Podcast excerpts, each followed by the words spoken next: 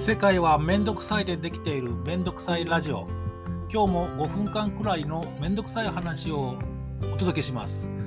えー、めんどくさい話今日は麺の硬さ。麺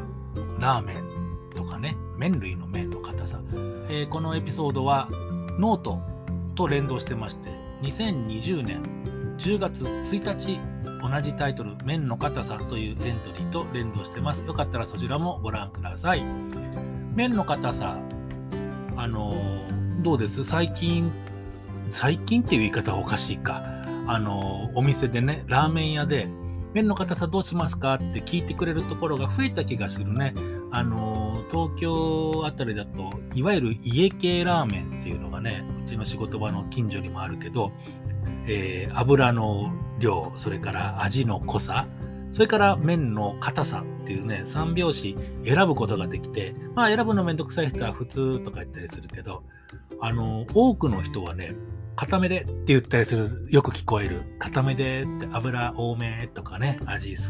濃いめとかなんかそんなことを言うと店員さんがなんか硬くてえー、油が少なめでとか、肩すく一丁みたいなね、そういうことを言って、へえへえなんて思ったりするんだけど、俺はね、柔らかめが好きなんだ。なんかこうね、柔らかめを頼むと、お前、弱いんじゃね？みたいな。なんか、大したことねえな、つまんねえやつだな、みたいな空気を若干感じるんだけど、あれはどういうことかね？あの、家系のラーメンがこうこれほどまでに流行る以前はね博多豚骨ラーメン有名でしょ？福岡の博多のねラーメンがすごく有名であれはやっぱり普通とか型とかバリ型っていう言葉がねなんか二十何年前あの環七にね南電関電っていうね博多ラーメンのお店がすっごく流行ったことがあってあれ90年ぐらいかな80年代の終わりだと思うんだけど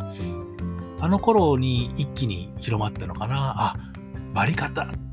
針金っとかね、粉落としとか言っていろいろあるけどね、もうなんだったら茹でる前のままそのままね、あのスープくぐらせて食べちゃうみたいなこと。まあね、そんな人はいないのかもしれないけど、麺の硬さっていうので、やっぱね、あの当時もね、まあ今でいうジェンダーのことにうるさくなった昨今でも、男ならみたいなところがちょっと残ってるのが麺の硬さ男らしく硬いの食えよみたいななんかそういうところが残ってるかなって一方で俺はね昔からねなんか柔らかい伸びてるともちょっと違うんだけどインスタントラーメンもねちょっとちょっとこう柔らかいなっていうあ炊きすぎちゃったなぐらいが優しい感じがして好きなんだよね。そうめんぐらいかな。そうめんはね、あんまり柔らかいとグダグダして美味しくないんだけどね、冷たいやつね。あのー、なんかね、ラーメン、チキンラーメンもそう。それからカップ麺のね、中でうどん、これはラーメンじゃないけど、どん兵衛ってあるでしょ？きつねうどん。あれで、あの、芸人、タレントさんのね、マキタスポーツっていう人がいるんだけど、その人がね、10分どん兵衛っていうのをね、提唱して、あれ、本当は5分なんだよね。所定のお湯入れて待つ時間。いや、5分じゃなくてさ、10分待ってみなって。ふわふわになってね、美味しさの向こう側が見えるよっていうのが、10年ぐらい前かな。そんなになんないかな。ちょっと小さなブームになったことがあって。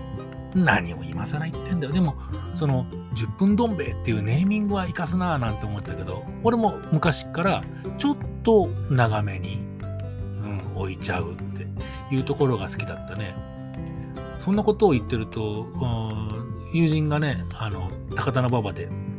博多ラーメン屋を経営してるんだけど、その彼にそのことを相談したらね、その、その彼の店ももちろん麺の硬さ選べるんだけど、いやあんなのね、硬いのがいいとか言ってるのはね、味がわかんない生きがってるやつが言ってることなんですよ。確かに硬いのもうまいよって、硬いのがまずいわけじゃないけど、柔らかいのだって相当うまいからね。いいかい？麺が伸びてるのと柔らかい麺は違うんだよとか言ってくれたわけ。ああ、そうかと思って。で、それから、あの、柔らかい麺の、なんだろうな、あ普及じゃないけど、そんなにバカにしないでくれよっていうね、えー、地位向上について取り組もうかななんて思ってるとこだけど、麺の硬さはどのぐらいの硬さ好きですか？硬めですか？それとも柔らかめですか？機会があったら教えてください。めんどくさかったですね、今日もね。また次回のめんどくさい話、お会いしましょう。ありがとうございます。